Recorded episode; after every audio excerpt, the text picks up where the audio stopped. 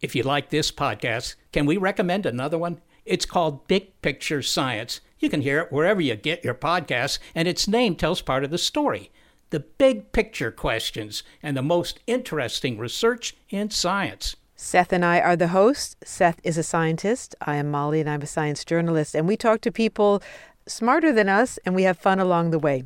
The show is called Big Picture Science, and as Seth said, you can hear it wherever you get your podcasts.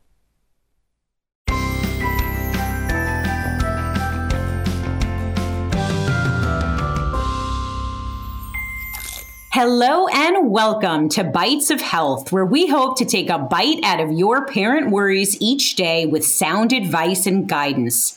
Every morning, we'll answer a commonly asked pediatric question in five minutes or less.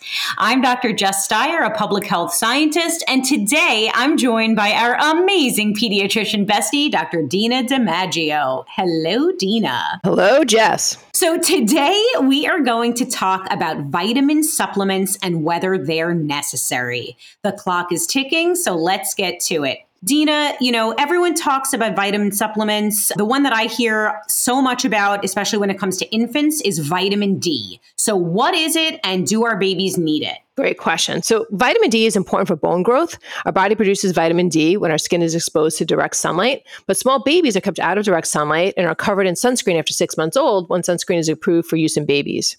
These practices, however, block vitamin D production, and rickets it's, it's a rare condition caused by severe vitamin D deficiency, can occur, however, if a baby isn't receiving adequate vitamin D and has limited sun exposure. So, although breast milk obviously provides the majority of nutrients your baby needs, it does not provide, however, enough vitamin D for growing babies. So, therefore, all exclusively breastfed babies should be supplemented with 400 IU, which is international units of vitamin D, each day starting a few days after a few days old. Babies should continue taking this vitamin D throughout the first year of breastfeeding or if weaned or partially breastfed until they are consuming about 32 ounces of formula or a transition to a vitamin D fortified whole milk at a year of age. So likewise, if exclusively formula babies are consuming less than 32 ounces of formula a day, they may also need a vitamin D supplement, which is often forgot. So even if you're taking formula, you still not need vitamin D if you're taking less than 32 ounces. So we recommend take, talking to your pediatrician about when they recommend is the best for your baby. Hmm, this is all super helpful. What is the best way to give vitamin D supplements to our babies? Yeah, so vitamin supplements can be found over the counter at most pharmacies, um, but just pay attention to the dosing since some vitamins are, are dropperful, others are 1 ml to get you that 400 IUs that your baby needs. So we recommend carefully following the manufacturer's directions and pediatrician's instructions for dosing. You can often just drop the vitamin on your baby's inner cheek or place it on your nipple if you're um, for your baby to drink if you're breastfeeding.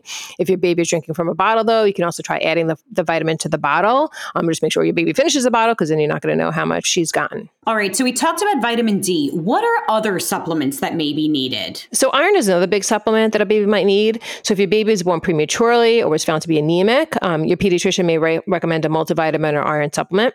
You know, for the first four months, your breastfed baby needs no additional iron. So, in- interesting enough, the iron in their body at birth was enough for their initial growth. But around four to six months old, these reserves that they're born with will lessen. So, at four months, infants who are partially or completely breastfed should be supplemented one milligram per kilogram per day of oral iron until appropriate iron containing supplementary um, foods are started. And if there are pregnancy or birth complications, such as prematurity, and if the baby's breastfed, iron supplementation also may be started in the first month after birth by your pediatrician. All right. What about fluoride, since we get a lot of questions about that? Great question. So, fluoride supplements are not needed during the first six months of life. These may be necessary, however, after six months of age if, your if your drinking water contains less than 0.3 parts per million of fluoride. And that's to ensure, you know, dental health.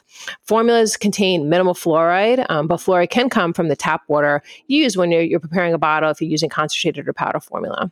Um, you should obviously discuss this with your pediatrician if you need this fluoride supplementation. All right. Well, I learned something. We hope you learned something, and we have lots more to share. You can get your bite of health every day, Monday through Friday. If you like what you've heard here, let us know. Leave us a review on Apple and be sure to tell your friends. Remember, there is no single or best way to parent. Parenting is a journey, and we are all just doing our very best. We wish you happy, healthy, and stress free parenting.